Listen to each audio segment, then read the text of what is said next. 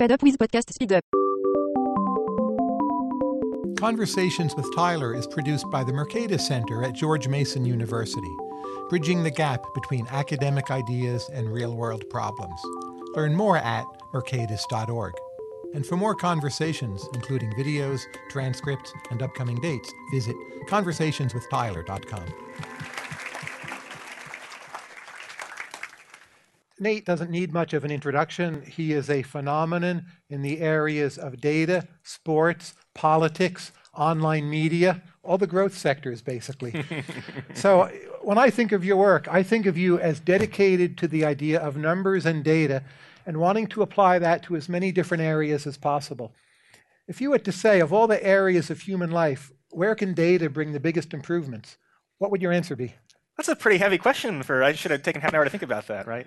um, you know, look, um, I think the answers are probably obvious in in some sense. Where health is an area where I've not done a lot of work personally, but I'm sure it's incredibly valuable. Um, you know, doctors are not known for being terribly analytics driven. I don't know the culture enough as to know why. Um, you know, in terms of areas that we're uh, that I would like us to focus on at 538 a little bit more than we do now. Um, criminality and criminal justice is an interesting area, in part because you have lots of issues with with data. Um, where if you want to know how many police officers are killed, how many people are killed by police officers, you don't really know that very well. Um, uh, education is an area where I suspect you have a lot of data used poorly, um, as well as data used well. Um, you know, urban planning is something we're fascinated by. We um, did uh, a big analysis of Uber data that New York City spent like two million dollars to conclude what we concluded on our own in a week or two of work, which is that Uber, by and large, in New York was um, was not adding cars to the streets, at least not in Manhattan. So we're in a law school right now. If we applied a lot more data to the law, what kind of improvement could you imagine we might come up with, just tentatively? See, I think that might be the, the last field where where you would have a lot of, and I don't say that in a pejorative way at all, um, but you know, a lot of the advantage of working with data sets and becoming more adept at it is that you get an answer that's at least kind of approximately right. Whereas um, whereas the legal sector, I think, relies more on on precision. You want a very precise and possibly wrong answer, which is kind of what you're trying to avoid sometimes when you're doing um, statistical analysis. I sometimes wonder, you know, how much data do people want? As part of my prep for these, I went back to your high school yearbook and I, I took a look at the quotation you left. It's from Macbeth. It goes as follows Then the liars and swearers are fools, for there are liars and swearers enough to beat the honest men and hang up them. It's now, a little self righteous, but you're entitled to that when you're in high school. I no, I, I, have no objection to the sentiment. But I've read papers which show when you give a lot of people the chance to view the quality of their hospital or doctor, they're not interested. So, as, as a citizenry, how much data do you think people want? Or do you think it's a kind of entertainment where sports betting, politics, a kind of horse race, it's fine.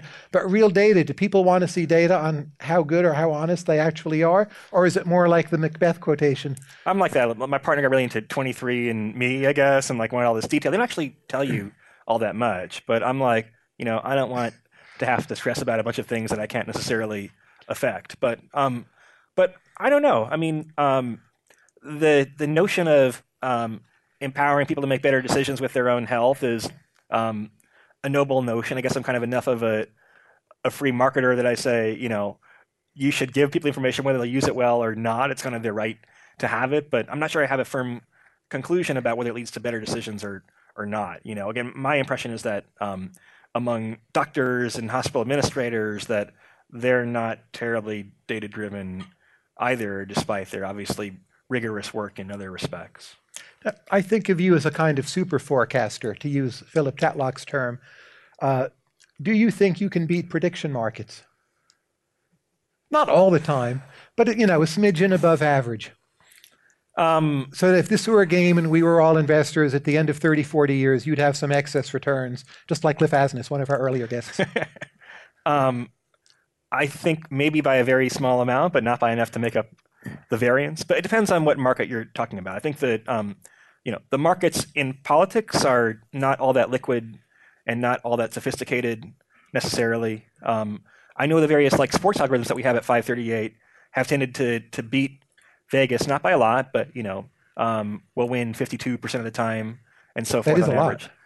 It is kind of a lot, but I guess I put it like, you know, I mean, this is why I spend a lot of my time thinking about, right? Is um, the dynamics between how markets can be, um, you know, it's amazingly arrogant in some sense for anyone to think they can beat markets, right? Um, at the same time, the more kind of worshipful we become of markets, then the less useful they become as well. So a lot of times I have people say, um, well, I know, say, Donald Trump's going to win because he's up to 52%. He's a little lower than that now, but one was up to like 55% to win the GOP nomination um, at Betfair. Um, you know, that I think doesn't really add any value to the conversation. And so I'm kind of more interested as a person and as a researcher and journalist in um, providing information that then other people can aggregate as opposed to the other way around, I suppose. Um, but, you know, if you're talking about how good are political markets, the first question is how good are markets? And I think the answer to that is um, pretty good, but when the distribution of error is not very linear, when they're off, they can be off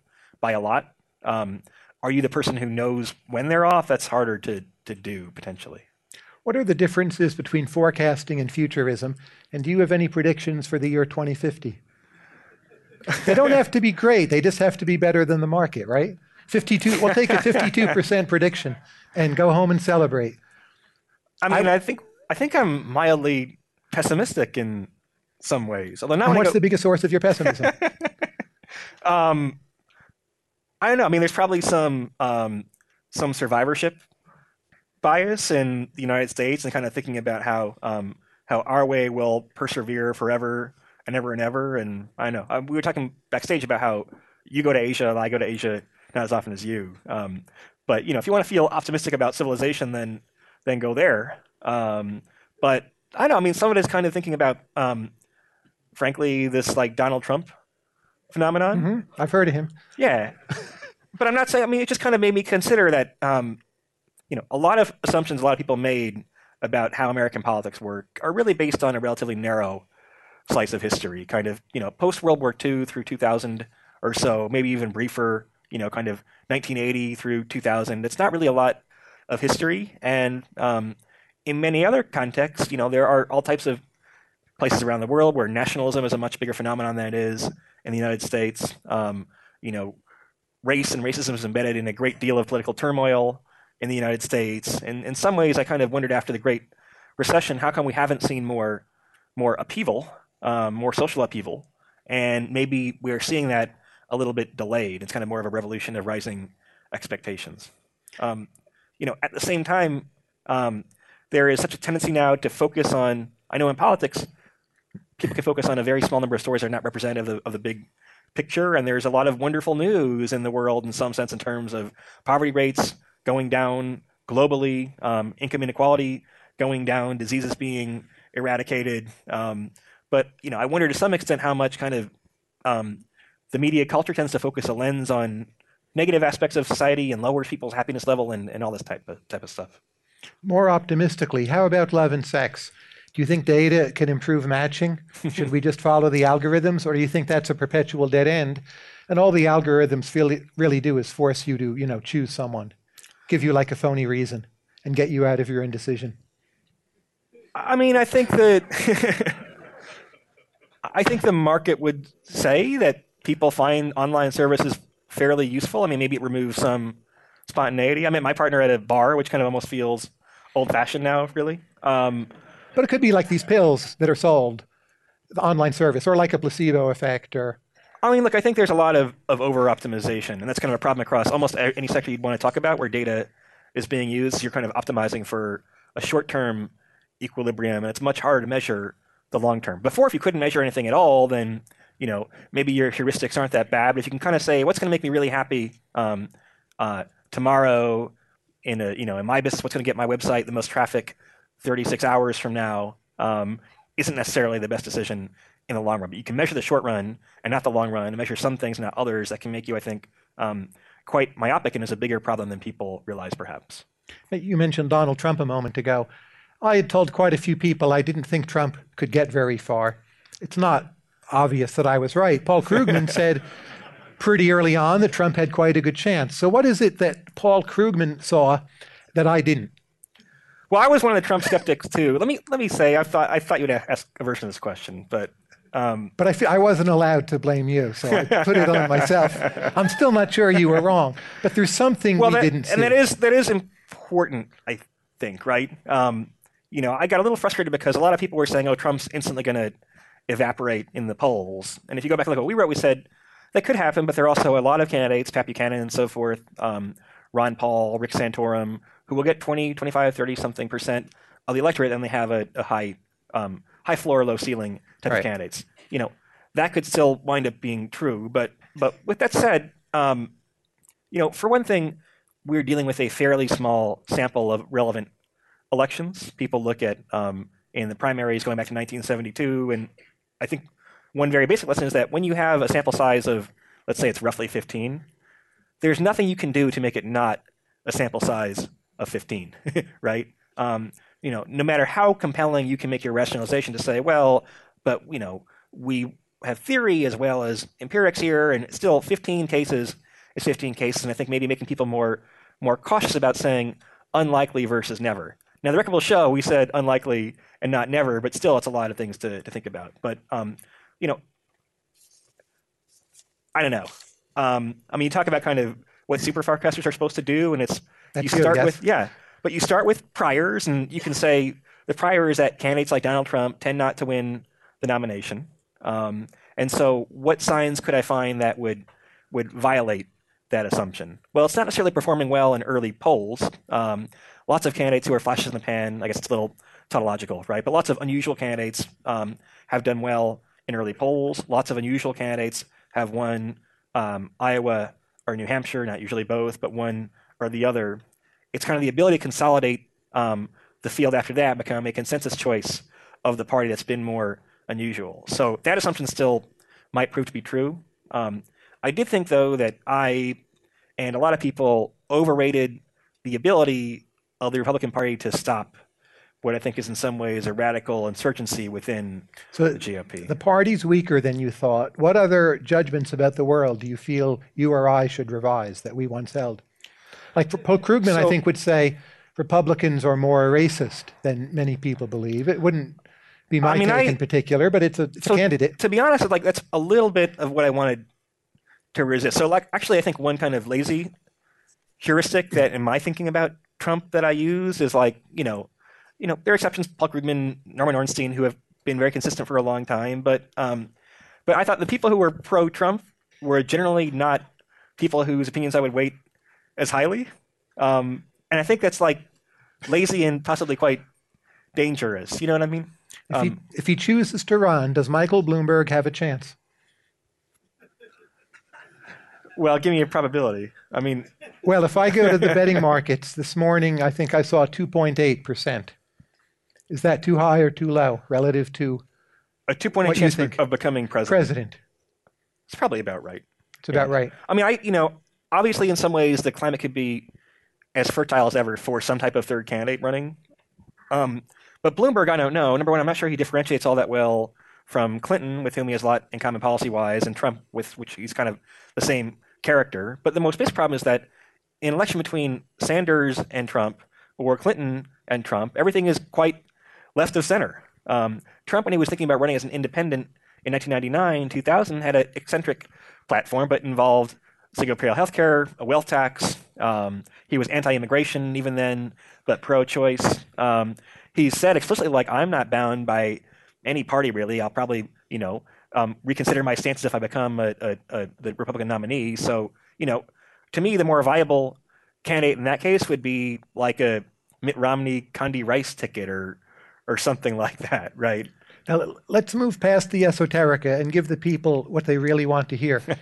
now, let's go back to 1968 in the World Series. The manager of the Detroit Tigers, Mayo Smith, he took Mickey Stanley, pulled him out of center field, and put him in at shortstop so that Jim Northrup could play center and the recovering Al Kaline, who was a better hitter, future Hall of Famer, could play in right field. No one had ever done this before. Now, you're advising at that time. How do you start thinking about that problem?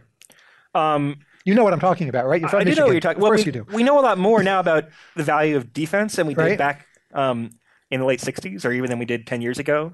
And if anything, defense turns out to be quite a bit more important than than people would have thought. So it was kind of an ironic way when some of the conventional scout wisdom was confirmed as data got more advanced and more sophisticated. Now, if you want to get really complicated, say the Tigers had Danny McLain, I think Mickey Lolich, they had a strikeout heavy pitching staff. Maybe you worry about defense a little bit less. Tiger Stadium is, um, you know, a park conducive to low batting averages to to begin with, although high home run totals. Um, but it's not obvious to me that it was the best move. But it is interesting that um, all of a sudden, baseball teams, football teams become, in general, more strategically correct when they have more on the line.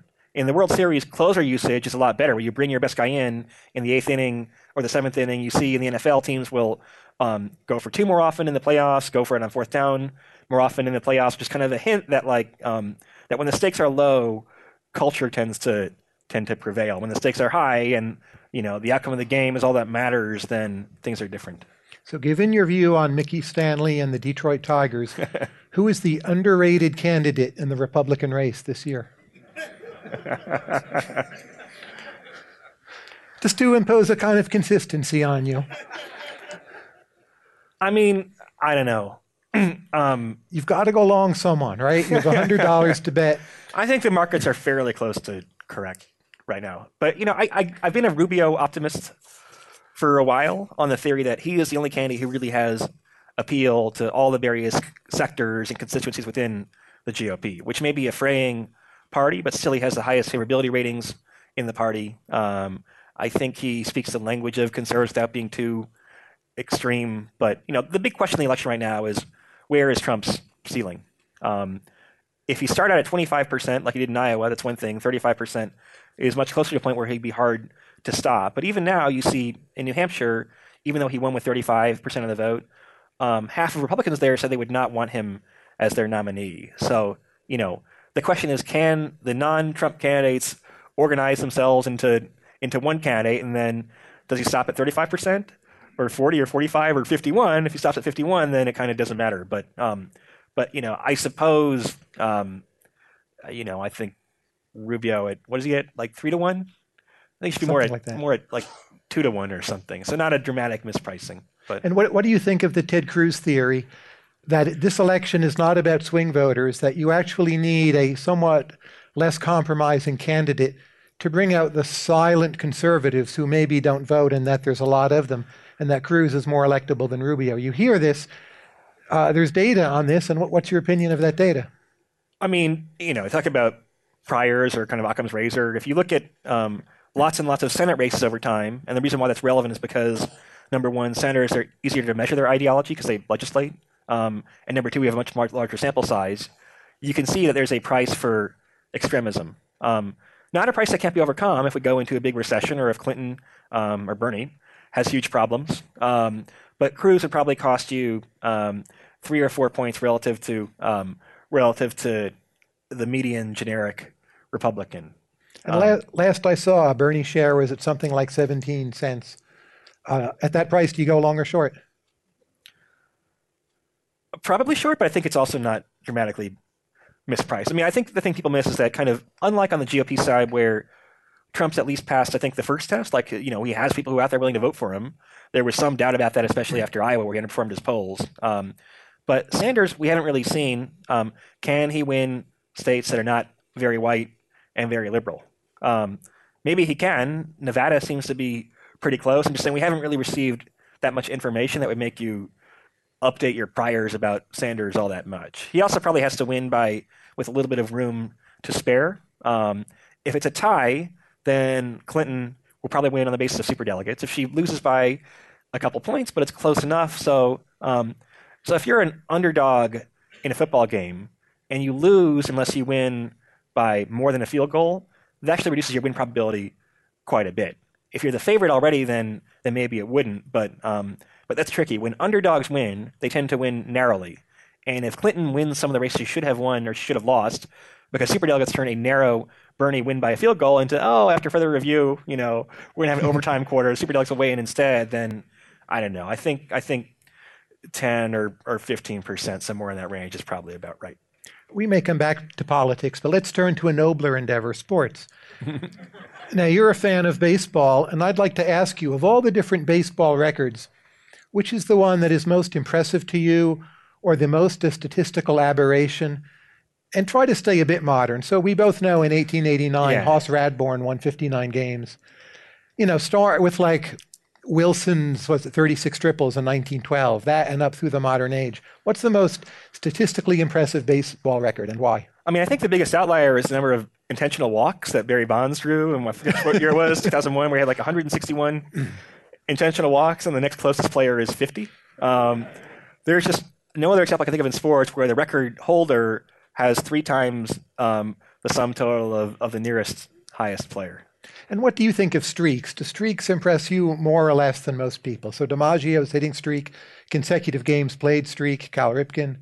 Uh, number Johnny So I'm sure- Vander Meer, two new two no hitters in a row. When will that be done again? I'm sure you've read. This is another area where um, where kind of the simple sabermetric answer might not have been totally correct, but there was a lot of talk for a long time about how the the hot hand theory was false, um, and how basically things are random to a first approximation. Now there's more evidence arguing against that. And in fact, you know, it's a classic mistake. But if you have a test that has low power, um, then you may mistake an ambiguous result for for a negative result instead. Um, but you know, it appears now that there is some streakiness, as you would expect.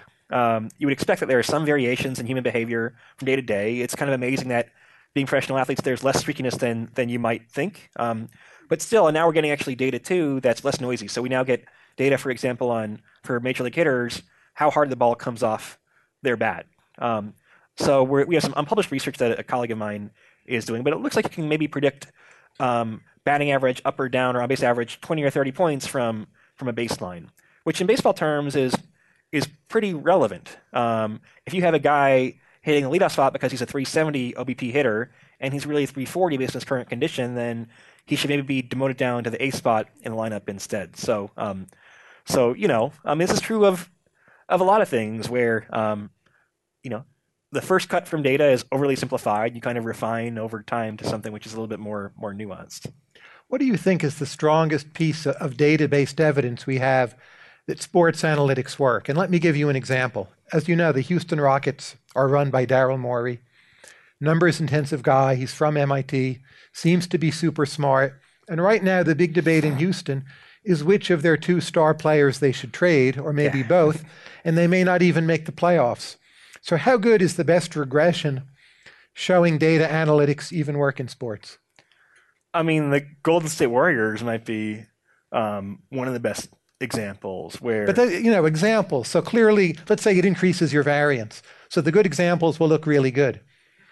But as a predictor, uh, you know, how hard should we be selling it? What's the average impact, the marginal impact? Well, you kind of you talked a little bit before about how hard it is to beat markets. So there's a little bit of this too in in sports. Actually, um, a colleague of mine, Ben Lindbergh, just wrote a book that's not published yet, but I was reading about. So he and um, and Sam Miller, another baseball stat head, were given basically ownership of a minor league team in Sonoma, California, for a year. And they could kind of had carte blanche, but they encountered baseball culture in a very head-on way. And the other team did did pretty well. It was a very obscure minor league, but um, but you know, if you can, um, if the baseline is making half your decisions right, and you make fifty-five percent of your decisions right, um, or fifty-three percent right because you're using analytics, like that's a pretty big gain at the margin. Um, and yet, in a sport as noisy as baseball, it's going to take it a lot of time to to show up. Basketball is less noisy, I will grant you, but but in general, I mean, I think you know the Spurs are fairly analytics friendly, and the Rockets and the Warriors, and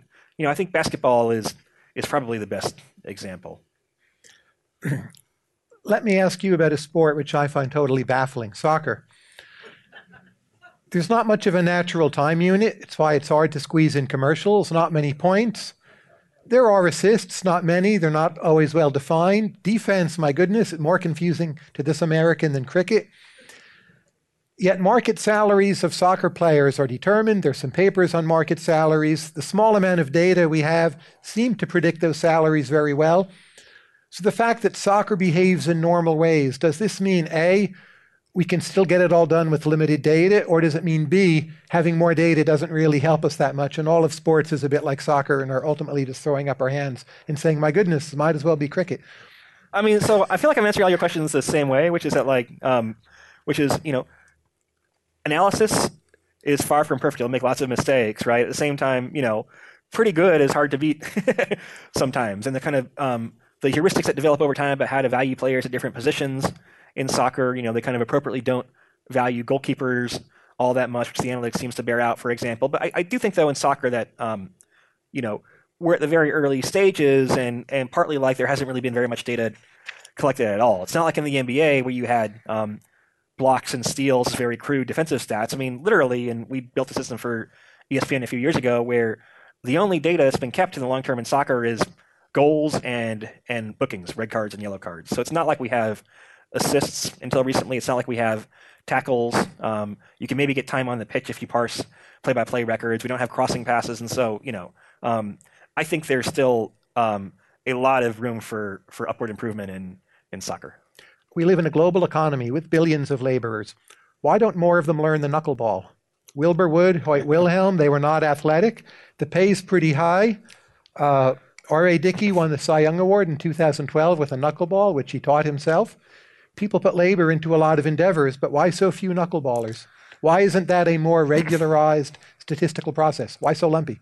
So I have, I have two answers. Um, Yeah. You know, one answer is that there are diminishing returns in the number of knuckleballers in the league. So when you have um, a second knuckleball in the National League, when you already have R.A. Dickey, that already discernibly affects the success of of both pitchers. Um, but you know, I think there is a second thing, which is that sports tends to engender conformism. A lot of walks of life do, um, and you know, I mean, that's the whole tension again that kind of comes up. Is on the one hand, knowing that the market is usually pretty good, um, but on the other hand, that um, there are powerful biases to to conform. I so think. Trump is like the knuckleballer of politics, then. yeah, that's Yeah. not a bad. He throws the knuckleball at Jeb Bush. Jeb is baffled. Maybe now he's finally coming up with a response. Well, look, the other kind of Cisco way to think about it is that, like, when you have something which is unusual, then there's a bigger error bar around it, right? So you could say, well, I think Trump is, on average, going to get less of the vote than someone who's much higher than him in the polls, but um, but he has a much longer tail on either side, and so therefore that's one reason to to not be dismissive of him, at least in the early going when everyone was kind of a, a long shot, at least. Now, in all of these interviews, in the middle segment, we do a little kind of game. It's called underrated versus overrated. And I name a few things, and you tell me if you think they're underrated or overrated. And you're free to pass on any you don't want to have an opinion on. Uh, New York City, the Upper East Side, overrated or underrated? Are they really that happy in Seinfeld? And how do they afford that apartment anyway? I think a little overrated, but like, but look, I mean, New York is actually extremely efficiently priced. We did an analysis for New York Magazine a few years ago where we tried to um, tried to say what's the best neighborhood, and the problem is that you know cost accounts for like an R squared of like 0.93 with our quality index or something, um, and so it's it's really hard to um, to improve your lot in New York, at least at the neighborhood level. But you know, I don't know. It's hard to find good hole in the wall places to eat in the. Although there's some ramen shops that are getting better, but I like basically judge everything by food. The shortest avenue in Manhattan, Fourth Avenue, it's what, six blocks long? Yeah. Overrated or underrated? I think underrated. You probably saw my list a few weeks ago, where it's you know it's short, but um, it's in a very kind of dynamic section of of town, and Even length, with all the used bookstores closed down. length isn't everything. Length isn't everything, okay? the idea of legalizing drugs, overrated or underrated? Um, by this crowd, probably rated properly, but I mean, I don't know. You know, I'm enough of a kind of lowercase l libertarian where I think that um, that the government ought to have a stronger reason to intervene in choices that people are making instead of a lesser reason necessarily. Um, you know, to me, it clearly makes no sense to treat um, marijuana as being a more serious substance than than alcohol, for example. You know, I don't think in um, in my heart of hearts, if I were running for office or in the Senate or something, that I would vote for a bill to like legalize heroin or or cocaine, um, but decriminalizing it perhaps. But um, but I don't know. I mean, I I think um, the kind of consequentialist case for a long time um, probably underrated and may have gone a little bit too far in the other direction. But again, I would say if it's if it's close, then you give people the the choice. The musical group, My Bloody Valentine. they put out an album in 2013 after almost a 20 year hiatus. Few people expected this album. It was called MBV. Overrated or underrated? The group or the or the The album. We know the Pro- group's underrated, right? Yeah, the group's one of my Sure. favorite bands. Yeah. I think the album was properly rated. Singapore, overrated or underrated? Underrated except by you. But I saw exactly why you would like it, right? It has great food. It's like a little laboratory experiment, and it's it's a fascinating. We were talking before about how um, you know Singapore is a city that that would hypothesize that if you have a few constraints that might seem slightly strange, then you know maybe having a few strange constraints is is helpful. I mean, when you talk about kind of the strange things, my sister lived in Germany for a while, and she's like, well, yeah, if you're um, if you're there in uh, in the shop and they're going to close at four, it doesn't matter if you have a huge line of groceries, the store will close down, and you have to put your stuff back, and sorry, you can come back tomorrow, which kind of seems irrational. But Germany's a country that has like weird little quirks and constraints, and yet seems to be doing, I don't know, fairly well in in certain ways, or Scandinavia or something. So if you kind of give up a little bit of freedom to to have more freedom, there's like a Björk lyric, which is I thought I could organize freedom. How Scandinavian of me, and I, you know, Singapore feels a little bit that way too. Now, I have a big compound question. It's about a few things. Feel free to touch on it what you want, but one of them is sports, one is fantasy sports, and one is gambling. And they're all interrelated. But what's your take on what do these actually do for us? How socially productive are they? So you're of a mixed mind on drug legalization. I could ask a comparable question about gambling, either legalization or liberalization, but I mean, What's the net social externality on this mix of sports, fantasy sports, gambling? What's your view? I mean, I I know it's I'm biased. I make for my you. living as a, you know, um, so one of the things about like the regular fantasy football league that you're in with your your friends is that you get a lot out of it. You get to hang out with people you might not see very often, especially as you get older into your 30s or 40s or whatnot, and you know you get to watch a lot of games with like more of a a rooting interest. Um, the thing about like daily fantasy sports is that a lot of that is really taken away. It's kind of very much like a brute force approach to watching sports, and I kind of did this for a few weeks and then got bored with it. But you know, basically, I had like a a program that would randomly generate high scoring lineups, and so you you know then you kind of scrape that data and you load it up 200 lineups at a time, and it kind of took all the joy out of it. But it's not quite what you're asking, really, right? Right. Um, I think uh, What if people just watch sports? Like I watch sports. If it's a good game, I enjoy it. I don't feel I need to gamble on it. I don't want rotisserie. I don't want. I want to read analytics. I want to read you or your people at 538 on the game, which is great, and then watch the game, and I'm done. And if they're good players, I'm happy. W- what am I missing? If anything, Well, for one thing, gambling um, and fantasy sports are a good way to teach people applied analytics.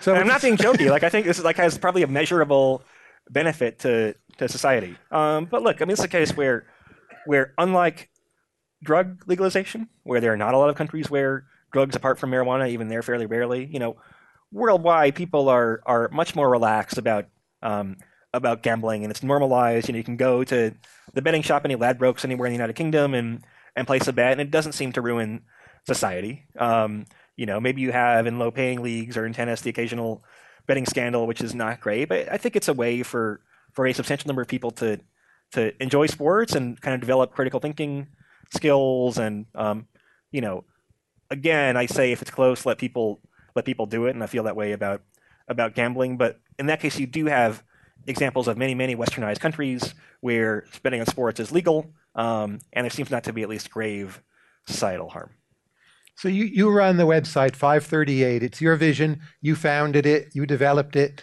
You took it to ESPN. Over those years, what would you say is the most important thing you've learned about managing? Um, so basically, there are three strategies, three fundamental strategies of of management when you have a disagreement with something that your um, one of your employees is doing. Um, one of which is you can um, you can give up, right? you can say, well, I'm not going to pick this battle to fight because um, because there's a consequence to lowering this person's morale, or I'm tired, I have other issues. So you can capitulate. Um, number two, you can fiat. You can say, well, sorry, but I'm ultimately the one who signs your checks, or my boss signs their checks, but um, but you know this is a line of authority, and you, we're not going to publish that article. I'll explain my mind later on. And number three is you can try and persuade instead. um, which sounds perfect, except persuasion is really, really time consuming.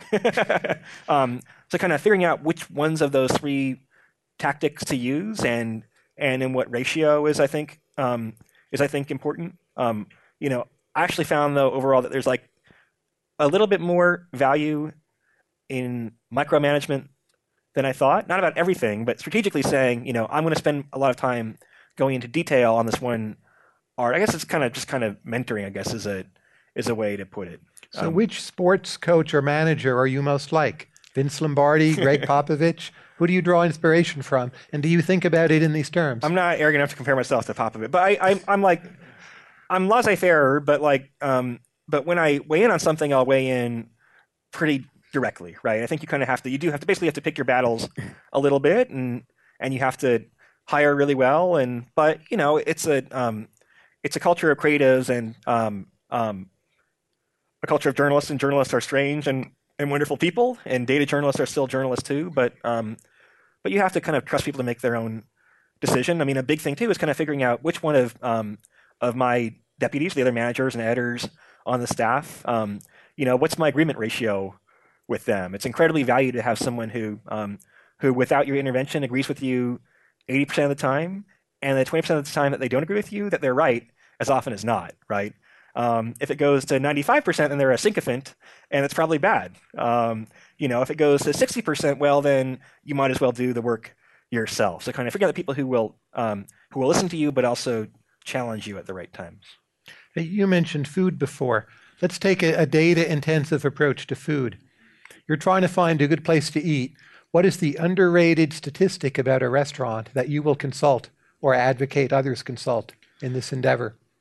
So this is a fairly basic one, but I'd rather look if you're looking at Yelp or TripAdvisor. Um, the number of reviews is a better signal than um, than the average star rating, um, especially the number of reviews relative to how long a place has been open. And we've done some work on this too, where um, where when you're drawing from a more um, diverse segment of people, uh, there's, there's some theory I want to invent about how like every book on Amazon in the long run gravitates toward having four stars, right? So a lot of 9/11 conspiracy books are rated pretty well on Amazon because like only the conspiracists bother to read them.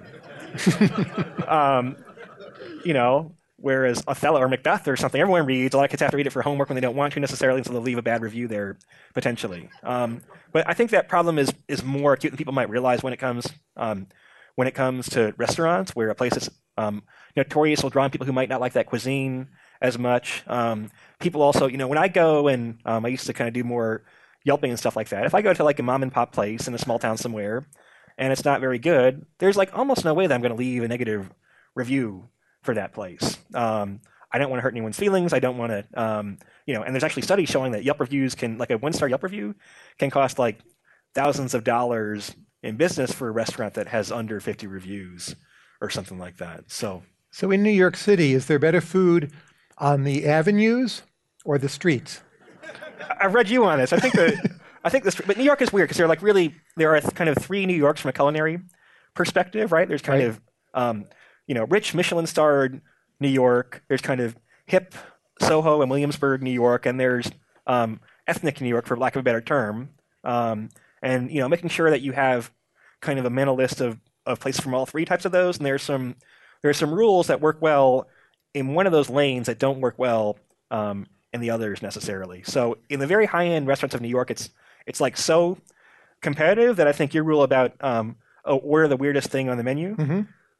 I think there are parts of New York where that probably isn't true because it's so hyper competitive that um, that the menu couldn't afford to lead people astray. And so sometimes the thing that the menu is very clearly pointing you toward New York is the kind of thing that you would want to to order instead. Um, that might not be true if you go out to to Queens or something like that, where frankly, pound for pound, probably the food is is better than Manhattan or Brooklyn. Um, but yeah, I mean, you could write a whole book, and maybe I will. Um, especially we have Trump winning the election or something. Maybe I'll write a whole book about heuristics for for eating food in New York. I said before, and I'll tell the whole crowd, one of my dreams is that someday you write the quantitative history of New York City, and this would be one of my favorite books. Uh, question about the weather, weather reporting. There's some evidence that there's what is called wet bias, so storms are over forecast. Why is that, and is this even true? Um, so it's true the further downstream you go. So the local meteorologists here um, in Virginia or in Washington um, on TV, they So want to get higher to- ratings. They're No, trying to scare us. they're trying to scare It's you. It's like they want the Iraq War, so to speak. So people turn on CNN. The, I mean, the irony though is that the, the data the government produces um, is very well calibrated and doesn't really have a wet bias. There are a few individual like models for winter weather that do, um, but I don't know. It's been kind of interesting in my shoes going from someone who was a, a total outsider to someone who um, who has more reputational risk. Um, you know, to a first approximation, I think it might make someone a worse forecaster potentially. Um, but you know, by the way, another thing about the the Trump thing I've been thinking about is, um, you know, so my kind of early view that Trump had a very low chance, not zero, but very low, of winning the nomination was not based on any formal model per se.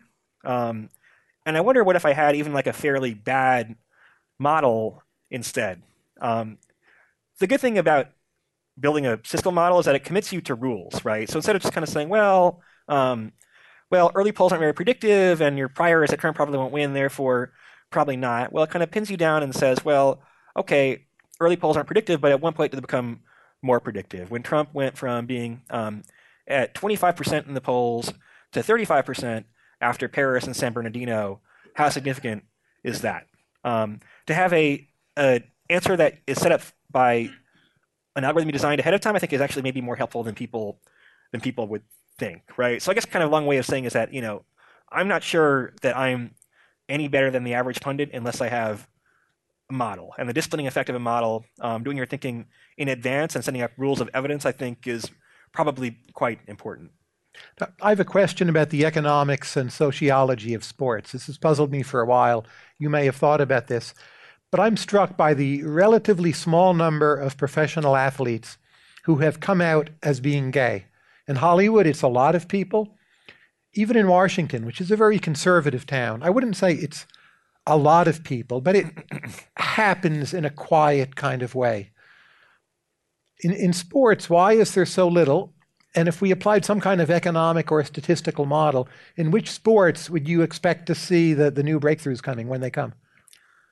Um, well, I mean, I'm sure there are a lot of athletes in the closet. I don't assume that it's four or five percent or whatever the population average is. I assume it's um, it's a fair amount lower than that. But but I don't know. I mean, you know, I think people forget about how much the economics change when you're talking about people who are in the point um, zero point zero zero one percent of something, right? Where the fact that until fairly recently, until maybe a few years ago, and in many parts of the country, obviously still now, um, until fairly recently, growing up gay um, is something that was, if not traumatic, at least required a lot of, of bandwidth, right? It Sure. requires a lot of energy. Um, and because, you know, you know, the fact that, for example, there's data from Freakonomics about how hockey players who are born in January, right, just because they start a little bit earlier than their peer group, um, that's a very powerful effect versus being born in November or December instead. So if something, um, if something that minor can have that profound an effect, right? I don't know if it's like twice as many NHL players from January as December, then something as important to your identity as being gay in a society that until recently didn't accept it, you know, that's a competitive disadvantage. Maybe there are also correlations in what kind of skills and traits people have. I, I don't know, but but we'll see. I mean, I guess the prediction, if that theory is true, is that um, as it's become more normalized, and now people who are um, growing up in middle school and in high school where being gay is not as much of a disadvantage, then you'd expect from that generation there to be substantially more gay athletes. And in which sport will that happen first? What's the implied prediction? Um, So we see a bit of it in women's tennis, right? women's tennis. Individual sports maybe over team sports? Yes, no?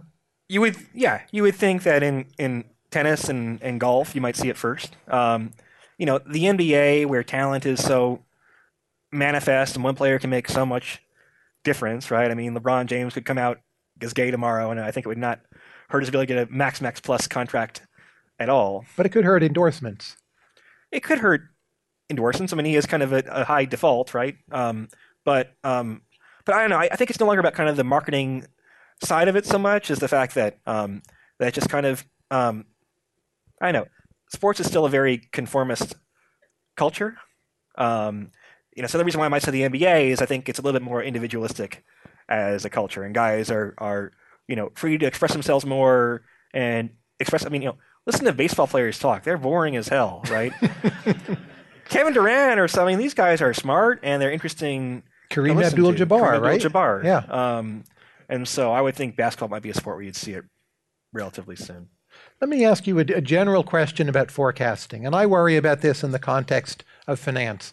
So I see a lot of money managers. So there's Ray Dalio at Bridgewater. He saw one basic point about real interest rates, made billions off of that over a great run. Now it's not obvious he and his team do any better than anyone else. Peter Lynch, he had fantastic insights into consumer products. Use stuff, see how you like it, buy that stock. He believed that in an age when consumer product stocks were taking off. Warren Buffett, a certain kind of value investing, worked great for a while, no big success, a lot of big failures in recent times. Is it possible, like the so called true model is always shifting, and there's a kind of selection bias where different forecasters are elevated and they have their run for three, five, however many years, and then the true model shifts and what they're good at isn't valued, and we sort of turn them over, replace them with other forecasters. As like our best forecaster, do you worry about this? Oh, sure, yeah. I mean, even if you are skeptical about the efficiency of markets, if you have a great gig and you're kind of picking up $100 bills off the ground, then boy, if you can um, extend that by three or five years without adapting and evolving, I mean, that's on the that's on the extreme high end. I think you know, three or five years is a kind of very long and fortunate run, but like that's part of why. Um, you know, even though now we're very immersed in the election cycle, but that's part of why I wanted to make sure that 538 was not just an election site. You know, we're going to blow an election sooner or later. We might blow this one. Um, and to be doing a whole diverse array of things, both kind of intellectually and commercially, I think is is important. I mean, the next question that follows is: Are there people who have the skills to find the next underweighted opportunity? And and maybe you know that's trickier, but um, but yeah, I think a lot of people are are have one or two really good insights, um, and if you're very lucky, then that can take you a long way. Here's a related worry. It's clear in the data stock market volatility is correlated with itself over time. So if you have some volatile days, you're likely to get more. That's pretty clear. So that's another way of saying those returns for a while are hard to forecast and stay hard. So this year, politically, it's already a big surprise to me, to a lot of people. Uh, could it be the case we're entering a new era where political volatility is higher, and basically all forecasters will just do much worse than they've been doing? It's possible. I mean, um, you know, again, I kind of go back and saying what people take to be the equilibrium baseline condition may actually have been a, an outlier instead, right? You had this relatively stable um, kind of long boom politics and economics from the 50s through the 90s or, or the early 2000s thereabouts, and and that could potentially reverse itself. Again, to looking at examples um, outside of the United States, I think is is instructive. Um, you know, maybe I'm kind of more of a believer in American exceptionalism than I thought, but you see um, constituencies that are Trumpian in different parts of Europe and have been extant for for a long time. Um, so you know, maybe America just got really lucky for for 50 years. Nassim Taleb has a hypothesis that in some ways the world is getting weirder. So there's the example of plane crashes. Planes used to crash a lot for pretty normal reasons. Well, the engine would fall apart. Obviously, we invested more resources in making planes safer. I just read in the Wall Street Journal last year there were actually zero deaths from jetliner crashes other than terror attacks. So we have strange events like the Germanwings pilot flying into the Alps, uh, Malaysian Air disappears, no one knows why. So the events people talk about, we're left only with the weird ones.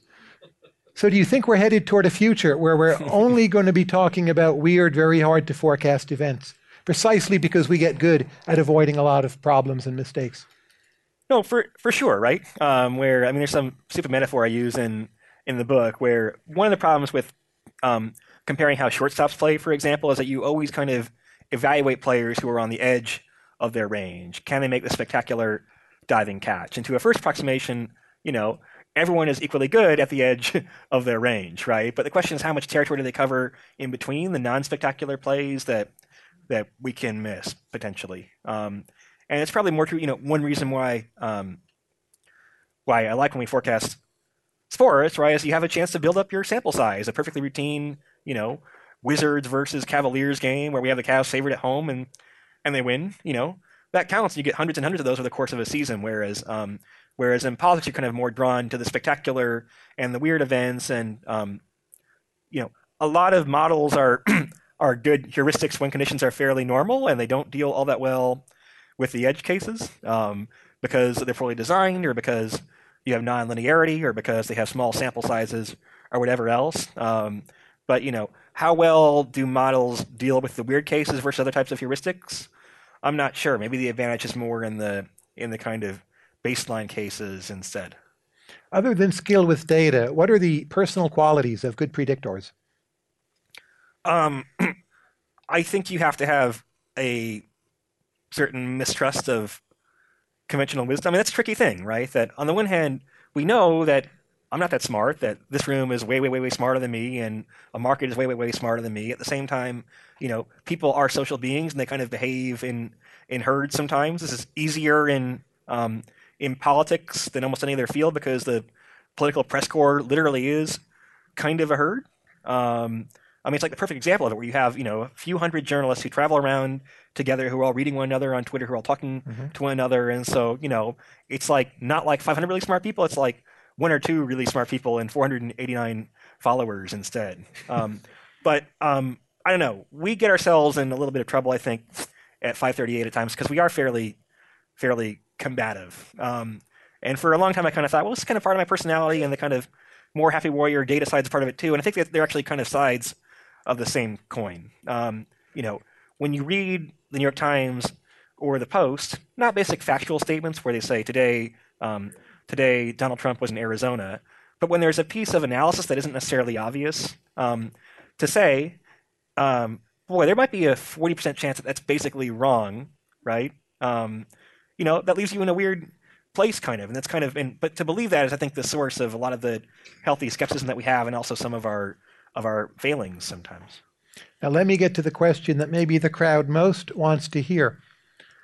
Who will be the next president of the United Arab Emirates? Now, this I'm is a trick bound, yeah. question because it's a hereditary monarchy. Yeah. But here's my background question Intelligence agencies and scholars did very poorly forecasting the Arab Spring and did very poorly forecasting ISIS. So you're put on the case. Someone from Washington, McLean, wherever, they call you in. They say, What variables should we be looking at to understand the Middle East that we're underweighting right now? I know it's a tough question, but who, who will be the next president of United Arab Emirates? Will there be a next president? How do you think about what's happening there? so I Black tried, swans or a regularized process? you know, the one we all certain compromises. I don't know that much about international politics, even enough in a fun setting like this to to speculate all that much. Um, you know, I flew via Emirates Airlines. It's like my extent of my knowledge about the UAE, pretty much. Not this election cycle, but four more years out, this nation. What's your best pick for who will be elected president? Who will be president in 2020? Correct. I mean, the boring pick is probably Hillary Clinton still. Okay, and number two, next best pick? Um, I think it's close between Donald Trump and Marco Rubio. Although I think Trump might be a one-termer. If that. Who's the most likely next vice president? uh, John Kasich maybe seems like tailor-made for the vice presidential. Even if you think Hillary is more likely to win, he may be the single individual most likely to be the next vice president. Is that the right way to frame it? I think that might be. I mean, Hillary has a very long list to pick from Right. and a lot of tactical objectives that she would want to fulfill. Um, I think it's probably a, a shorter list for the GOP. Can we apply data analysis to figure out the next Supreme Court pick? Again, not to know who it will be, but to get that 52% edge up on what other people are thinking. Um, potentially, I mean, there are some kind of fledgling attempts at, at Supreme Court analytics, although this is also a case where um, where we're kind of in a sample size of zero, where you have a, a nominee who's very unlikely to be confirmed, but there are still high political stakes. You know, um, I you know my uninformed guess would be maybe Srinivasan, who was confirmed 97 to nothing. I would tend to think that um, I know. My hunch, and this is just a hunch, is that the theory is that oh, either Obama nominates someone with kind of unimpeachable credentials and and makes Republicans look very unreasonable, or he makes a pick that um, kind of trolls Republicans and plays um, to the Democratic base. You know, I'm more of a believer in in the former as kind of Obama's mode of of doing things. I think he'd kind of push things the other way and have someone who might just be on the, at the risk of pissing off the liberal base, um, but the Republicans have to look ridiculous opposing, as opposed to the other way around. Now, my last question before we get to the crowd. As you said before, we have a lot of same interests food, travel, sports. Not sure politics counts as one of mine, but in a broad sense, politics. You've taken a lot of trips, some for work, some vacation. If you apply data analysis to those trips, what do you learn about what makes for a good trip? And what can you do or what can we all do to have better trips? Um, I mean, I just love travel so much. I mean, so I had an unintended experiment where I went to um, Hawaii for, I guess, two Christmases ago. Um, and for some reason, I like sat on my phone and my phone didn't work. And we were flying through Portland for some reason. We were flying New York to Kansas City to Portland to Honolulu. Don't ask why. Um, but like in the day I was in Portland, I was like panicked. We like drove we out to this like strip mall on the edge of town, and like they're like you have to wait in line two hours for us to replace your phone. And so I didn't have a phone in Hawaii, and it was like the most amazing thing, pretty much. um, so you've repeated that experience each subsequent trip. No. but no, the, I was in Thailand by contrast this Christmas, and like I had to build the goddamn uh, primary election model, and so yeah, your enjoyment goes down a lot. Like a little bit of work, you know, working twenty percent of the time, I think reduces your enjoyment by by seventy percent. Here's how we're going to do questions. We have two mics, one on each side. We'll run two queues. I will alternate. These are questions for Nate to speak to. They are not statements. If you start making a speech or statement, I will cut you off, even though we do not have Kareem Abdul Jabbar here. This will suffice, so please just ask a question, and it's fine to introduce yourself if you wish, and then Nate will respond. Uh, I will start over here. First question, please. Hi, uh, my name is Caleb. Uh, we talked a little bit earlier about um, super forecasters, and I was wondering if you've ever considered incorporating the work of super forecasters into 538. Um, you mean literally the guys who wrote the book, or so? Or like you know, getting a market of super forecasters to help you you know make your models better. Um, so I guess I find crowdsourcing sort of boring. As a journalist, I find it I find it boring, right? Um, even though if you're like in a business setting, that's exactly what you should do. Um, but you know, we actually are doing that a little bit with with the Oscars this year. We kind of found eight different people who created different models, and we're seeing how well they do. Of course, you know, six awards is not anywhere near a sufficient sample size to to deal with something like that. Um, but um, I don't know. I think uh, I'm very process driven as a person, and for me, a lot of the joy is in kind of thinking through the process of it. So reading a book like this is really useful because I talk about a process I think is pretty is pretty great. Um, but to actually like publish the projections in some sense is kind of kind of almost beside the point in the sense that you're still probably dealing with sample sizes that are too small to really tell you all that much. When you start to do that, then I think it kind of takes focus away from thinking about kind of process and and heuristics for forecasting. So it's kind of an unsatisfying answer, I guess. We've printed out a lot of Nate's columns. Many of them are here, so there's plenty you can ask about. Next question. Hi, Michael Willie. Thanks for coming. Um, if it is winds up being uh, Clinton versus Trump, is that the first time where we've had two candidates with the highest unfavorables going against each other?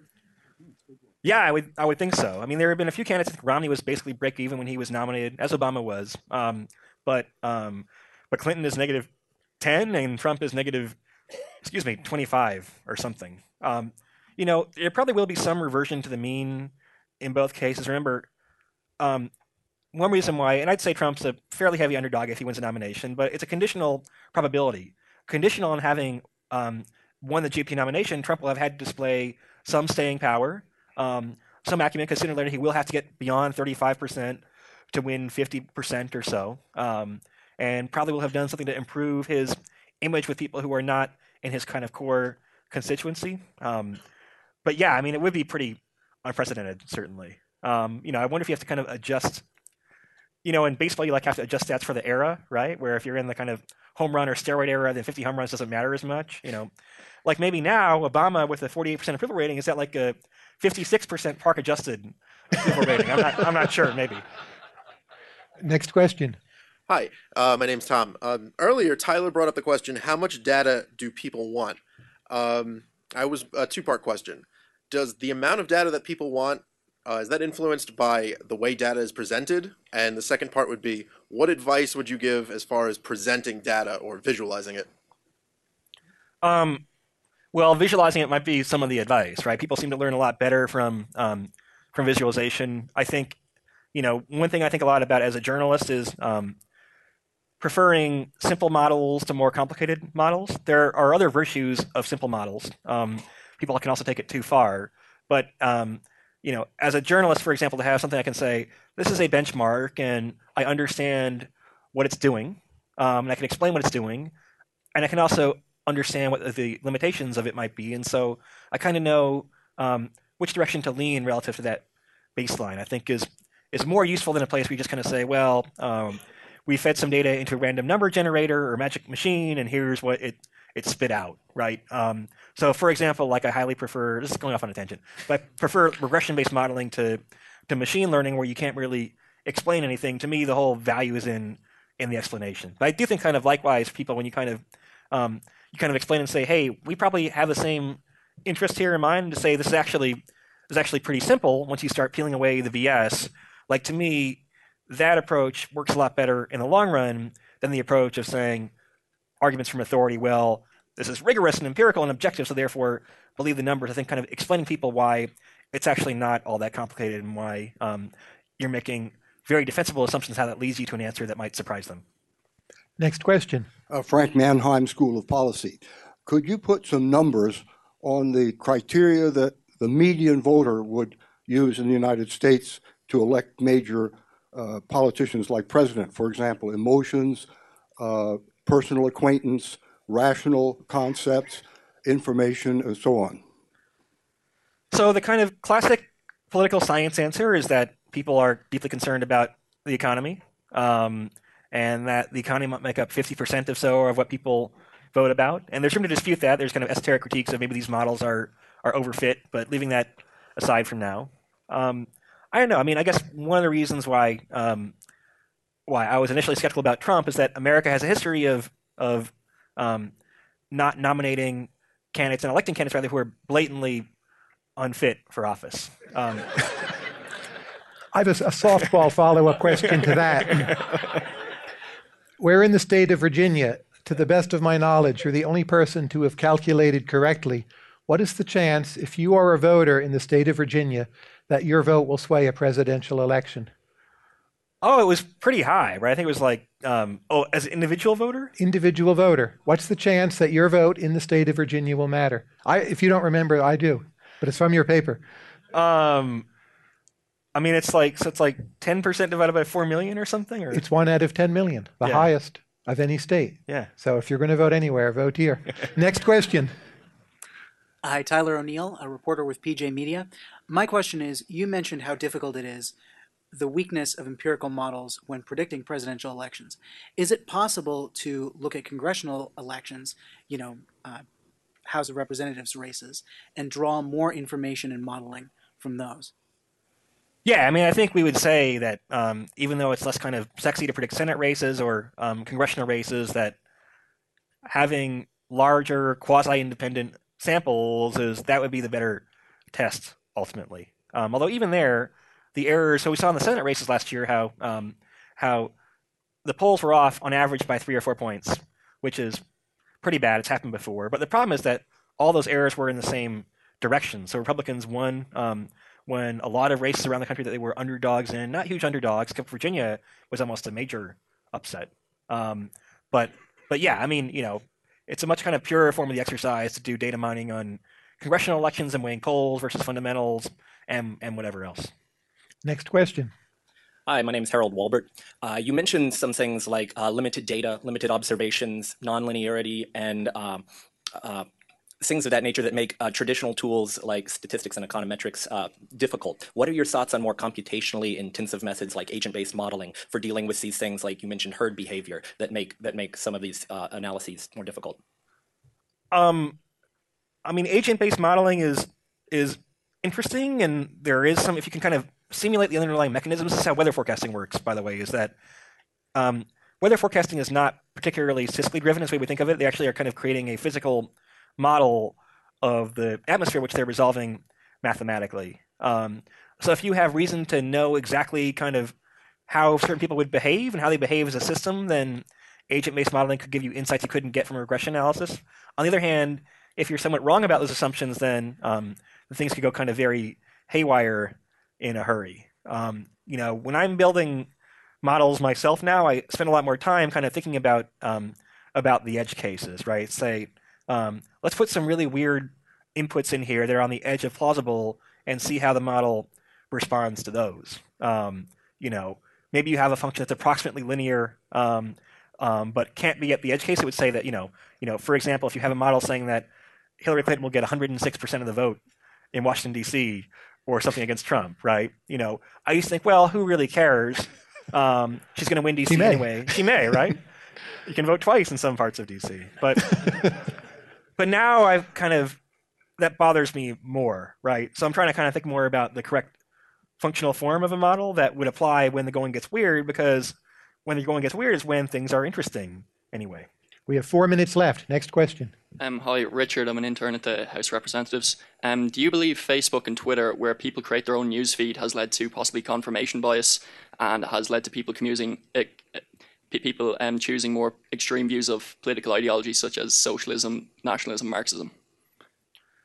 Um, perhaps, though I'd also say that the kind of traditional two-dimensional political spectrum is kind of a strange and contrived thing, too. I mean, it's the result of a very messy process of of coalition building between parties. So, you know, I mentioned reasons to be pessimistic earlier. Um, a reason to be optimistic as a fan of democracy is that you are um, seeing voice given to quirkier ideologies that are no less intellectually coherent than the kind of Democratic versus Republican axis that we have in the United States. Um, but you know, I kind of believe in the notion of a of a filter bubble where people kind of surround themselves where they're getting like information and not um, confronting themselves with unpleasant facts necessarily. You saw that a lot during the 2012 election where the polling was, I guess, a lot more straightforward than it is this time around, and people still were kind of cherry picking data to tell themselves that Romney might win. You saw Democrats doing the reverse, by the way, in the 2014 midterms, more or less. Um, but yeah, I mean, I you know, um, as someone who's a critic of media, I think the way people consume media is important and has probably fairly large effects on our politics. Last question. Hi, Mike Bliley. I'm a law student here, and I get uh, my coverage of the election exclusively from 538. Um, and and uh, I, I do that largely because of the unbiased nature, except for Harry's unabashed love for Chris Christie. But uh, the, you know, I, I noticed that specifically in your debate coverage, one of the things that you you all always mention is that the mainstream media's portrayal of the debate matters more than anything else. Whether you know when when when Yeah. they say that someone wins, that that coverage carries. And then at the end of those pieces, you and your staff put together grades for how the, the candidates did. And you may see where I'm going with this. You strike me as someone who would rather uh, predict rather than influence. But do you see yourself playing into this zeitgeist where you could carry some weight in, say, this election? I mean, that's why the primaries, although they're fun, are are a little tricky. Like I think in the general election, people are fairly sensible and retreat to their corners, but the primaries are so momentum driven. that it's a little bit it's a little bit weird, and I'm sure people do read um, what we say and so forth. It's kind of not the type of influence that I want. At the same time, um, you know, the fact is that all news coverage is influential, and I think I would say at the very least we promise some some self awareness that we're aware that um, the way the events are covered by the press can affect voters' views. Sometimes the press can be surprised that it doesn't go the way they expect, but you can have these big feedback loops. Um, and I'm surprised how difficult it is. I think one big edge we have. I'm glad that you read us, right? But I think one big edge we have over um, over say the New York Times or something is that we can talk about the media as a political actor.